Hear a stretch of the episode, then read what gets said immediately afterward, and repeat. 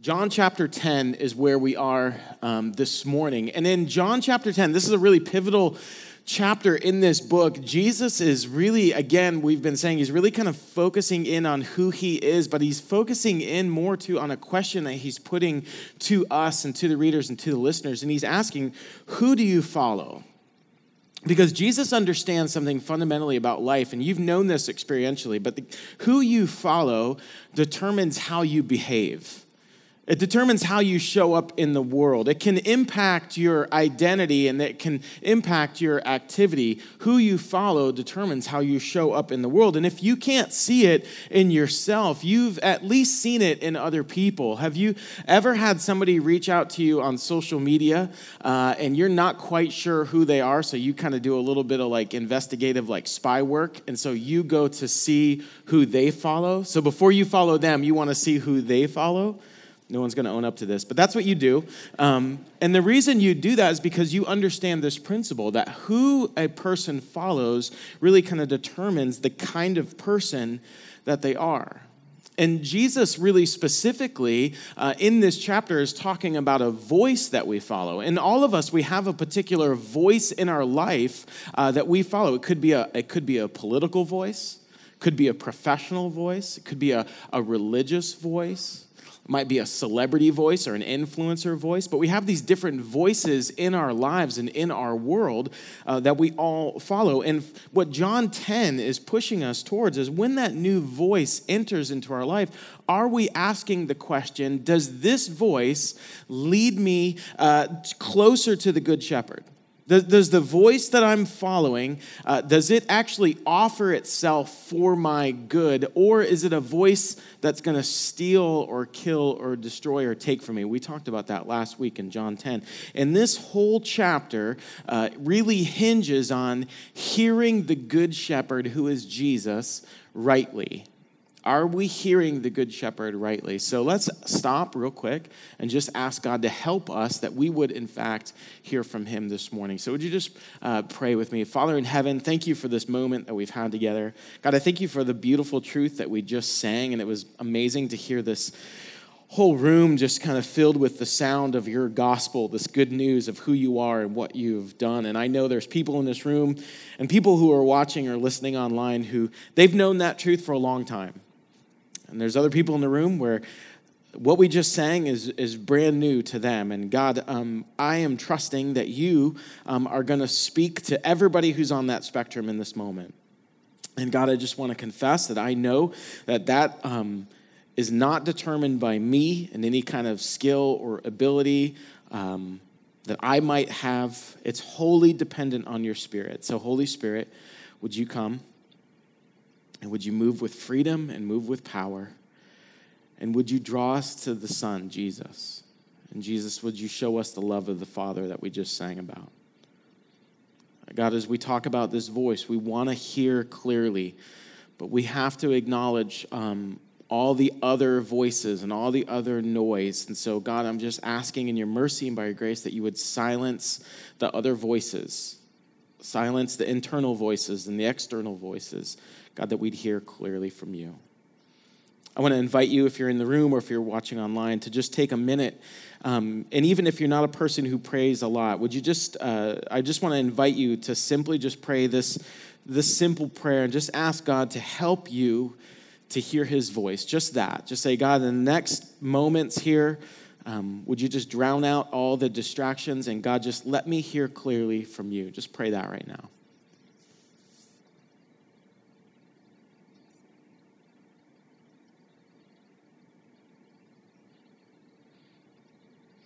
God, I pray that um, for myself right now. And God, even though I'll be the one doing the talking, I'm, I'm praying, God, that I'm hearing from you. And so, Father, would you just speak to me? Jesus, let me hear uh, your voice in this moment. I love you, and it's in the powerful name of Jesus that I'm asking these things. Amen.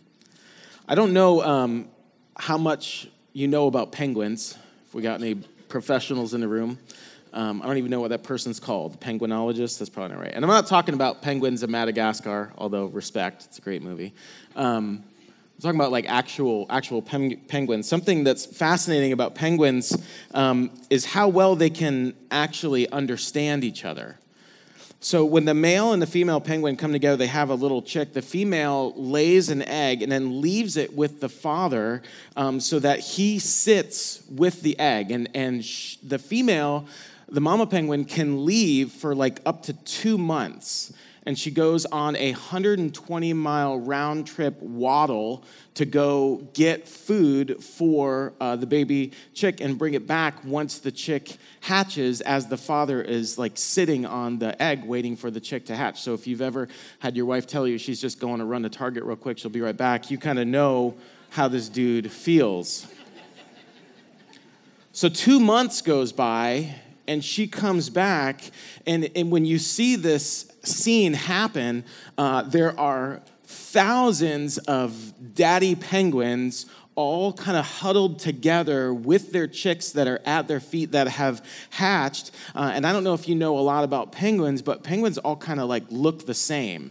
And so the mama penguin, as they're coming coming back to where all these daddy penguins are with their chicks, they have to be able to go to like their their uh, daddy penguin and their baby that they've not met yet and take them food. And so it's kind of an impossible task, except God's created them in such a way that the female penguin uh, is able to pick up on a sound that the dad penguin is making. So there's thousands of penguins, and the mama penguin is able to pick up on the sound of her baby daddy penguin and go to that chick and take them the, the food. She's able to navigate based on a voice, based on a sound.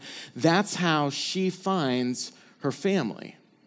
And what Jesus is saying in John 10 is that his voice as the shepherd is so unique that only one true family will hear it, and the result is they will follow him. And Jesus has come onto the scene here, and he's saying, Very truly, which means I'm telling you the truest truth because the religious leaders are doing everything they can in this moment to silence the message of Jesus and combat the message of Jesus, they're telling people not to follow Jesus. So Jesus is bringing this truth against the lies of these religious leaders. And he's using a series of metaphors to illustrate this to people. And he's teaching and he's showing people who he is the true gate, he is the way that you enter into a relationship with God, and how he is the good shepherd. There's three truths that we're going to see through our text this morning about the Good Shepherd, who is Jesus. Three truths that we're going to see are this one, the Good Shepherd saves his sheep. The Good Shepherd saves his sheep. Second, the Good Shepherd secures his sheep. The Good Shepherd secures his sheep. And then lastly, the Good Shepherd shows the sheep the Father. The Good Shepherd shows the sheep the Father. Uh, John chapter 10, look at verse 22. This is what Jordan read for us just a moment ago. It says this Then came the festival of dedication at Jerusalem. So this is also Hanukkah. Um, it was winter, and Jesus was in the temple courts walking in Solomon's colonnade. So Jesus comes to this festival of dedication, Hanukkah. It's the only mention of this feast in the Bible, actually. And the reason is, is that this feast was established uh, in the time after the Old Testament was written, but before the New Testament was written. Uh, it's the festival where the Jews celebrated the rededication and rebuilding of the temple after it had been destroyed and desecrated. And Jesus is showing up as the new temple. He'll describe himself as that in person, in their midst, explaining to them um, how their renewal is actually realized. In fact, the Hebrew meaning of the, of the word Hanukkah is, is renewal. And so Jesus is here. It's wintertime. He's walking in the colonnade. He's teaching during the celebration of Hanukkah. And they ask Jesus a question in verse 24. They say to him, the Jews who were there gather around him, saying, How long will you keep us in suspense? If you are the Messiah, tell us plainly. Now, when they ask, How long are you going to keep us in suspense? they're actually very annoyed with Jesus because they feel like he's really dragging his whole presentation on who he is out. And, and they're not asking him because they are eagerly desiring to worship him or even to follow him. They're, they want to condemn him and they want to crucify him. Their whole plan as religious leaders is to try to work and try to try to trap Jesus so that they can ultimately kill him. Look at verse 25. Jesus answered, I did tell you, but you do not believe. And the works that I do in my Father's name testify about me, but you do not believe because you are not my sheep. Now, he doesn't really come out and say, I am the Messiah, point blank there. And, and there's two reasons. One is politically, and another is religious. Politically, um, it, it's really too, too dangerous. Plus, it's not why Jesus is here. We've already seen in this gospel that the people have tried to force him and make him into, into their kind of political king. And Jesus is like, that's not the, whole, that's not the reason that I'm here. We've already, he's already made that clear.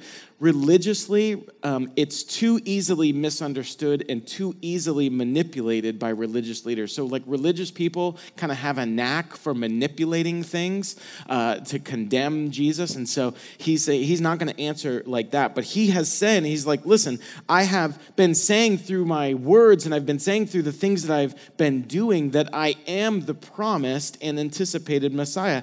And, the, and these religious leaders, they don't see it, they, they don't want to see it, and, and they can't see it. And what Jesus is showing us here is that he always gives just enough of himself to make faith possible, and yet he always hides just enough of himself to make faith necessary. So he reveals just enough of himself to make faith uh, possible, but hides just enough of himself to make faith necessary. And he's saying, Look, I don't need to tell you who I am anymore because my works, the things that I do, the way that I walk around and show up in the world, it speaks for itself. And then he gets really pointed with him. He says, The reason that you don't know who I am is because you're not one of my sheep. So, how can you tell if you're not one of the sheep that belongs to the Good Shepherd? And this is the point of this whole chapter. This is what Jesus is driving to. And the answer is found in verse 27. The whole chapter hangs on a big if that's found in verse 27. He says, My sheep listen to my voice. I know them and they follow me. My sheep listen to my voice. I know them and they follow. That's it. That's the way. How do I get on board with the Good Shepherd? How, how, do I, how do I know? It's really that simple. You listen to his voice, you know that he knows you, and that's why you listen, and that's why you follow. You listen to the voice and then you follow the voice. And when you do, he leads you into the good pasture. We looked at that last week. And he leads you into everlasting life, this abundant life that only he can provide. And so the opposite must be true. If you don't hear his voice, you must not be his sheep. A true sheep hear the shepherd's voice and they keep running. False sheep, they can't hear it. In fact, they reject it. And so Jesus in the midst has just dropped a major theological truth on these people. It's not that you hear his voice and become sheep, it's that you can hear his voice because you already are his sheep. he's teaching here this doctrine of sovereign election. And the Apostle Paul would expound on this by the inspiration of the Holy Spirit in Romans chapter 8 and, verse 9. And I'm going to explain that. Look at verse 28 he says this I give them eternal life, and they shall never perish, and no one will snatch them out of my hand. My Father, who has given them to me, is greater than all. No one can snatch them out of my Father's hand. I and the Father am one. What Jesus is doing here is he's laying out the pattern or he's laying out the characteristics of what his sheep are like. He's saying, I am the good shepherd, I am the one that saves my sheep. And if you are one of my sheep, this is what it looks like. So he said, first, there are people who, first and fundamentally, they listen to the voice of Jesus. They are Jesus listeners. They, they listen and they seek to listen more. They lean into and they hang on to the voice of God. The voice of God is the driving force in their life. That's the first characteristic of one of the sheep. Next, they are a people who get to know Jesus experientially. They don't just listen, they have an experience of a relationship with Jesus. They, they talk to Jesus. And good relationships, you know this, they follow this pattern. You listen well to one another, and what proceeds is that we get to know each other better. This applies uh, to our life with God, but also to our life with one another.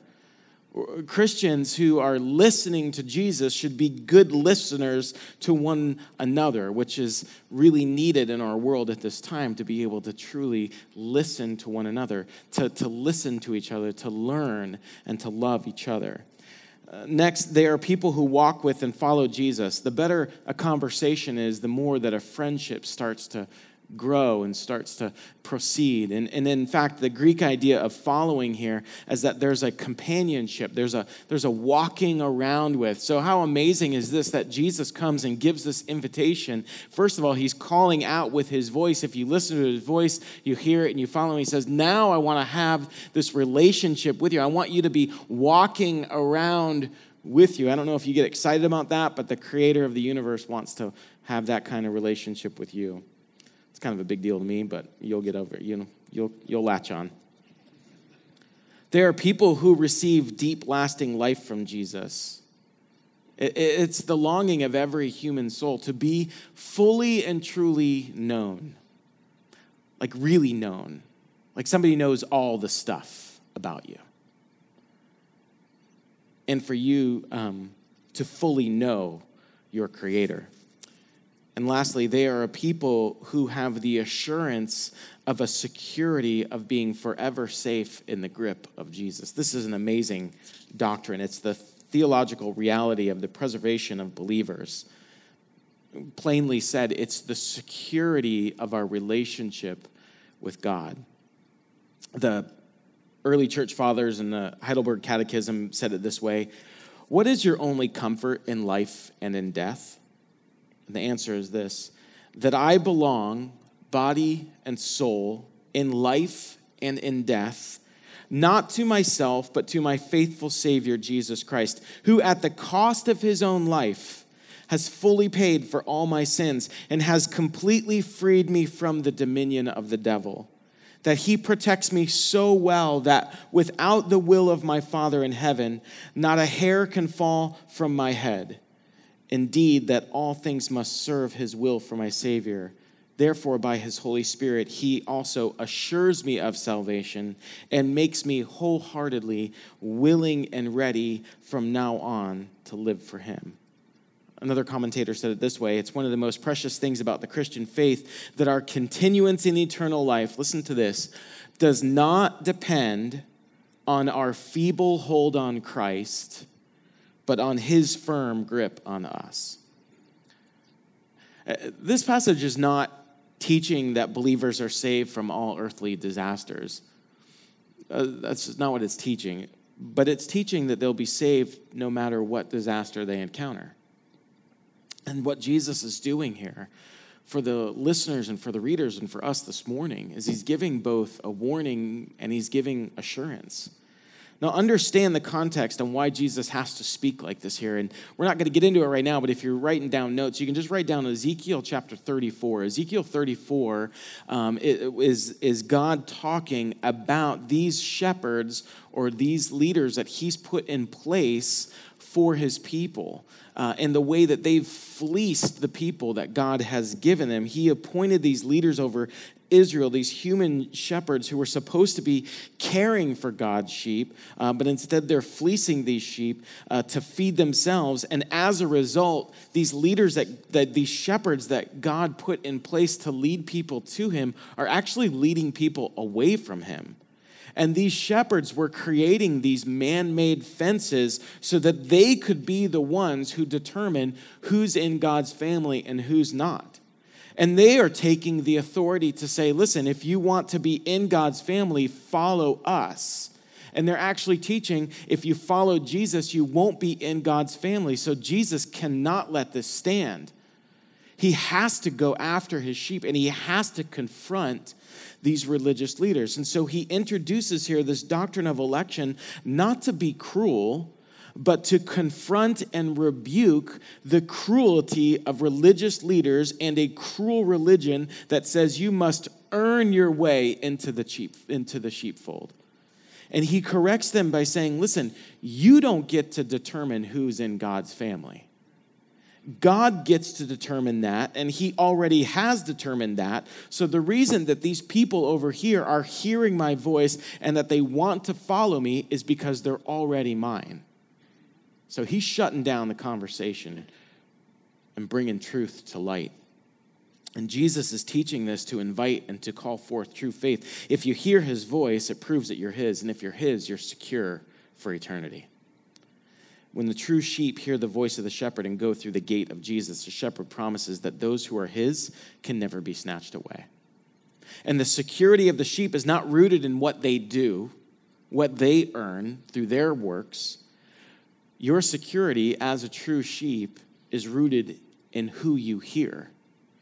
The, one who has saved you and redeemed you apart from what you have done by his grace alone, his unmerited, unearned favor on your life, the super abundance of God himself in your life alone to come and to get you and to rescue you and to redeem you. And once you are his, what Jesus is teaching right here, once you are his, there is no robber, there is no thief, there is no wolf who can snatch you from his hand. You are his for eternity.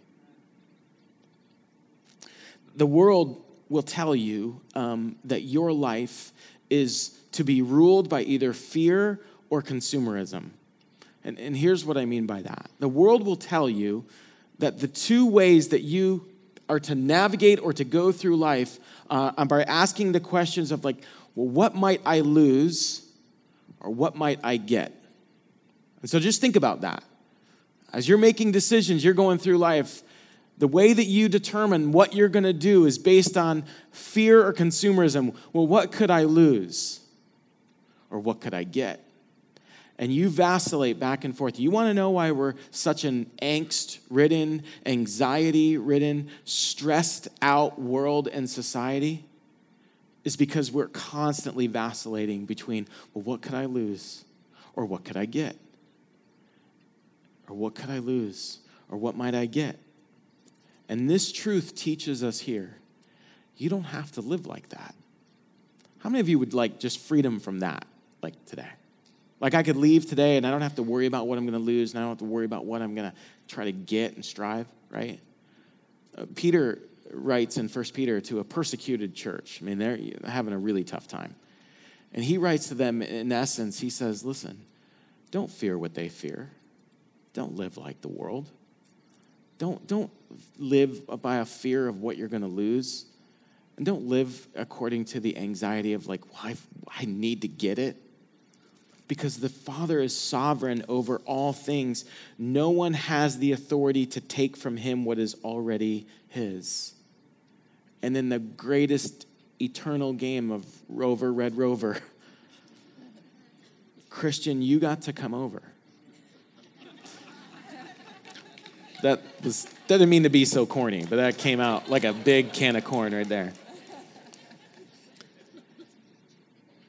And if you heard his voice and you come over, he keeps you for all of eternity. The Father cannot lose you once he has you. Let me read Romans 8. This is one of the most beautiful passages in all of Scripture. What shall we say about wonderful things as these? If God is for us, who can be against us? Since he did not spare even his own son, but gave him up for us all, won't he also give us everything else? Don't be afraid of what you're going to lose. Don't stress over everything you think you have to have.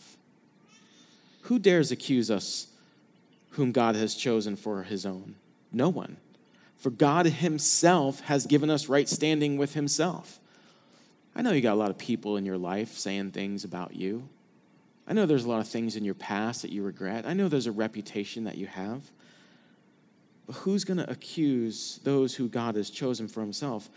God himself has given us right standing with himself. Who then will condemn us? Rhetorical question. No one.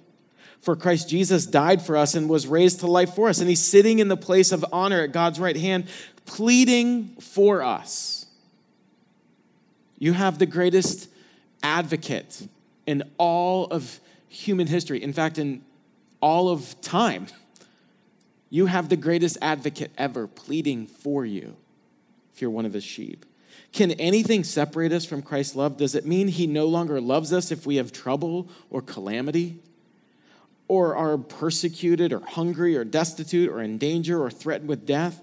And Paul quotes a scripture. He says, he says, For your sake, we're killed every day. We're being slaughtered like sheep. No, despite all these things that will happen, that can happen, overwhelming victory. What kind of victory?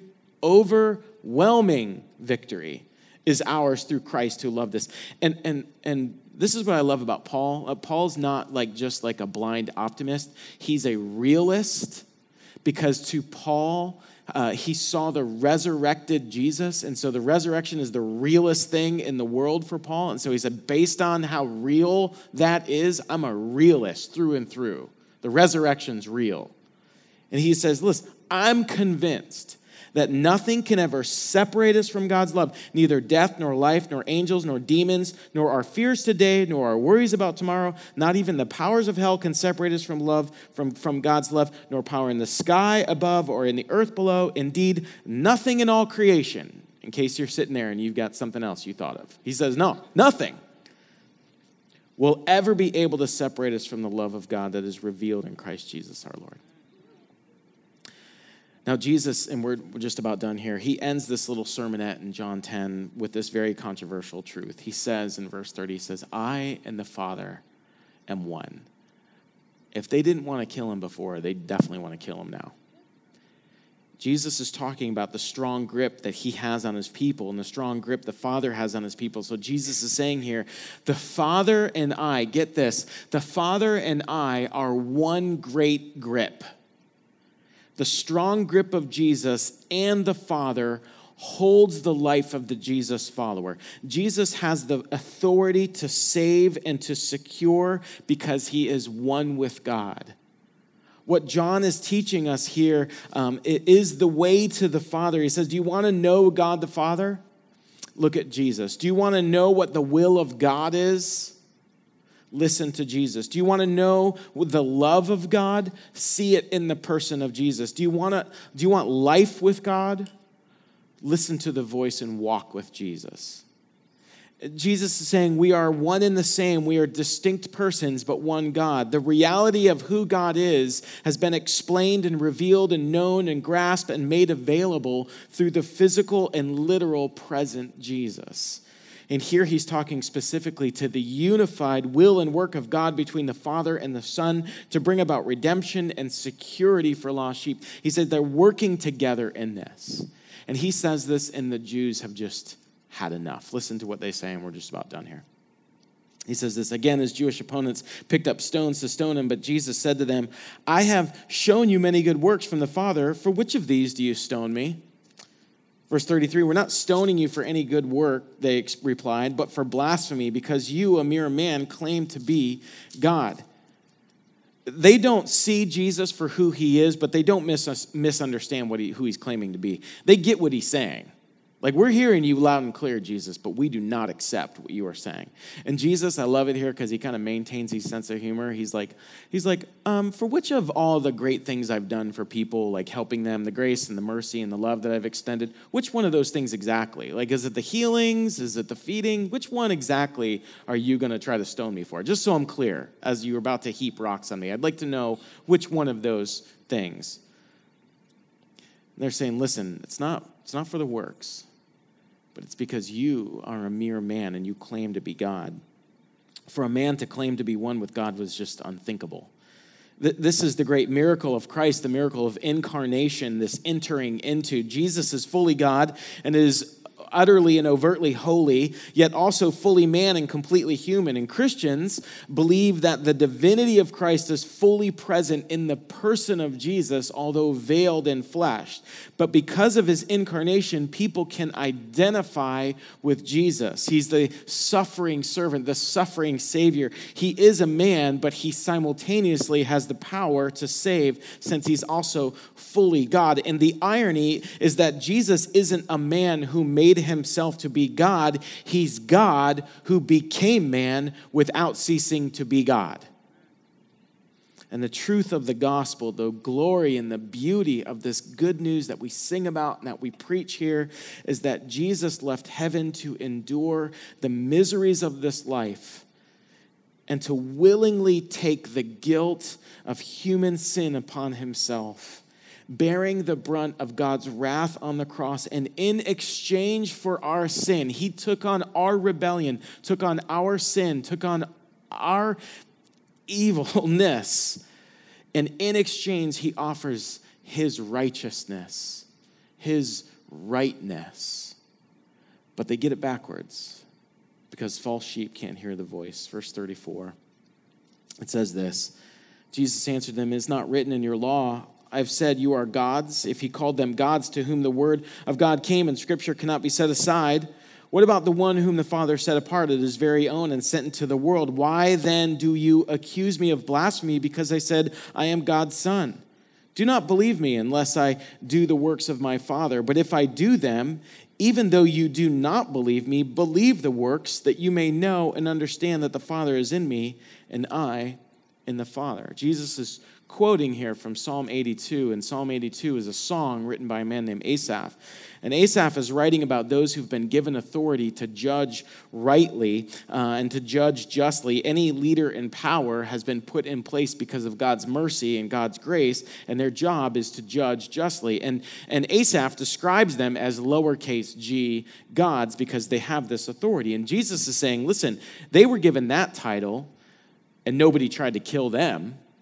How much more right do I have as a uppercase G God? And then the chapter ends, and Jesus escapes and he goes to another part to minister to sheep to hear his voice. And so, what Jesus is saying in John 10 I am the good shepherd, and I've come to rescue my sheep and bring them in and make them mine forever. And no one and no thing will ever be able to steal them from my hand. And the way that you will know that you are mine is that you'll hear my voice and you'll come running because that's what my sheep do. They hear me and they follow. So, what does that mean for us as we close who follow Jesus? The first thing is we have to be immersed in the Word. We have to be immersed in the Word. If you're, if you're a Christian, if you're one of the sheep here, you have to be immersed in the Word. How do you know when it's God's voice and not just what I think might be God's voice? You ever have that moment in life? Like, God, how do I know if this is if this is you or if this is just like me wanting it to be you? And the way that we know is through the Word. We, through God's Word is how we know the voice of God. Uh, Lesslie Newbigin says this a true theology, that is to say, a true word about God, begins with He, with Him who is Himself God's Word. If you want to know a true word from God, start with God's Word. You have to soak in the Word of God to the degree that you know God's word is the degree that you know and hear the voice of the shepherd. So, first, you have to be immersed in God's word. Second thing that has to be true is we have to submit to the Spirit. We have to be acquainted with the Holy Spirit. In John chapter 14 and 16, we're going to get to, in both places, Jesus says, I'm going to send the Comforter. I'm going to send the, the Spirit of truth who will lead you into all truth what Jesus is teaching is we have a companion, the Holy Spirit, who will lead you to remember and understand the voice of God in the midst of everything that's going on. So you need to ask for the Holy Spirit. You need to ask that God, by His Spirit, would teach you and speak to you and help you to illuminate His Word. The, the third thing that has to happen is that at some point you have to resist the voice of the enemy. At, at some point, you have to resist the voice of the enemy. You've got to realize there are competing voices in your life. There's only one true voice, but it doesn't mean it's the only voice that's out there. And at some point, you have to resist the voice of the, of the enemy. Uh, Jesus says they listen to my voice, they just don't hear it. It's like if you've got kids, you understand there's sometimes um, where kids listen and sometimes kids hear. Sometimes they actually listen to what you're saying.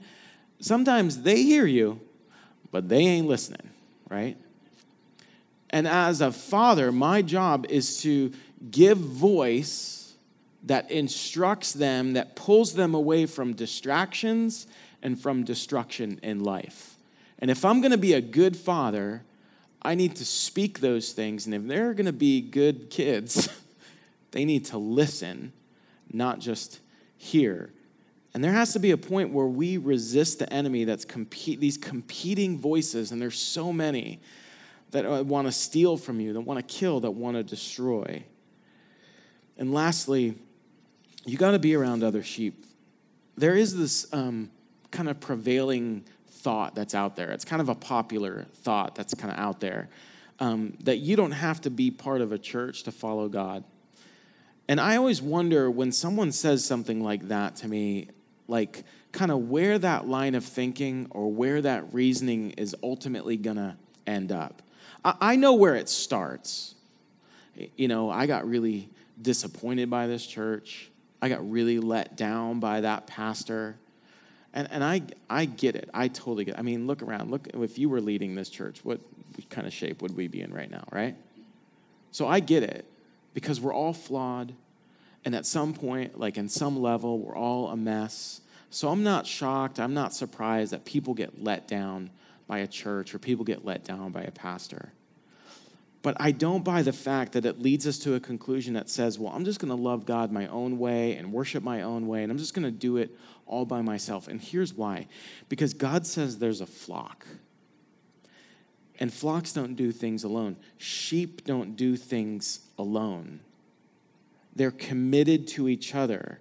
A big part of listening and following the shepherd is the sheep around us who are listening to the same voice, following the same way. It's the people who are in your corner when the voice of the thief starts to creep in, and you need to be reminded of the voice of the shepherd. And if you're trying to do this on your own outside of a flock, it's not going to work because we are sheep who belong to a great shepherd who has placed us in a great flock called the church. as chapter 10 closes, um, there's a lot at stake here. And I'm not trying to be dramatic, I just want to say what the scripture says. There's, there's eternal uh, weight at stake here because you got to get the gate right. When he says there's only one gate that leads to salvation, it's true. Jesus is that gate. And then this morning, um, you want to listen to the right voice. There's multiple voices, multiple choices. Listen to and follow the voice that leads to life. And Jesus is that voice. And so the question is when it comes to the voices in your life right now, what voices are demanding your allegiance? What voices are demanding your affection? What voices are demanding your life? And only you will know what those voices are. What voices are call, calling you to follow them into some promise of a pasture, promise of something that's going to satisfy you? And consider for a moment the authority and the real power that those voices have to make good on their promises. Consider how those voices have let you down before. Consider where those voices have led you before. Because at this point in your life, it's not the first time you've heard that voice, and it's not the first time you've followed that voice. So just consider where those voices have taken you before. And ask yourself, do I really want to go down that path again? Consider the voice of Jesus, the voice who offers abundant and eternal life now and forever. Consider him choosing you in the midst of your rebellion against Him, Him calling you, Him speaking out to you into salvation and security that's found in Him. Consider the life of the shepherd who laid down his life for you so that you can have life with Him abundantly forever. Do you hear the voice of the shepherd? Do you hear him calling? Are you willing to follow? Can you hear his voice? If so, the invitation is to follow this morning. Let's pray. Father, thank you for your word this morning. God, thank you for your voice that you're speaking even right now. And God, um, just as I imagine the tension in this moment, um, when you are saying this to these religious leaders, God, I know there's a there's a tension in this moment uh, here in this room and even online, God, where you are speaking to people and you are calling them out. You're calling them out into a green pasture with you. But God, they have to have the the faith to trust your voice and. God, that is supplied only by you. So, by your Spirit right now, Holy Spirit, would you come? And would you give the faith needed to trust your voice? And God, I am praying, I'm praying right now, even this morning, God, that people are hearing your voice maybe for the first time. And maybe for the first time right now, God, people are going to respond to you as their great shepherd who leads them, who guides them, who sustains them, who feeds them, who cares for them who died for them. And so, God, I'm asking that your voice would be loud and clear above all the other voices. God, I'm praying for the people who here this morning. They just come in weary and worn out and beat up because of all the other voices that they've been following. The voice that says, if you want to be enough, you better do this. If you want real life, you better earn this. Don't be, be afraid of what you're going to lose. God, all the other competing voices. And God, I just pray that you just cut through that right now. And God, that they would hear your voice, the voice of the shepherd says, just come home. Come home and find rest in me. It's not about what you have done, it's not about what you do, it's about what I've done on your behalf. So, God, I just pray that they'd hear your voice and they'd come home. Jesus, we love you. It's in your name we pray. Amen.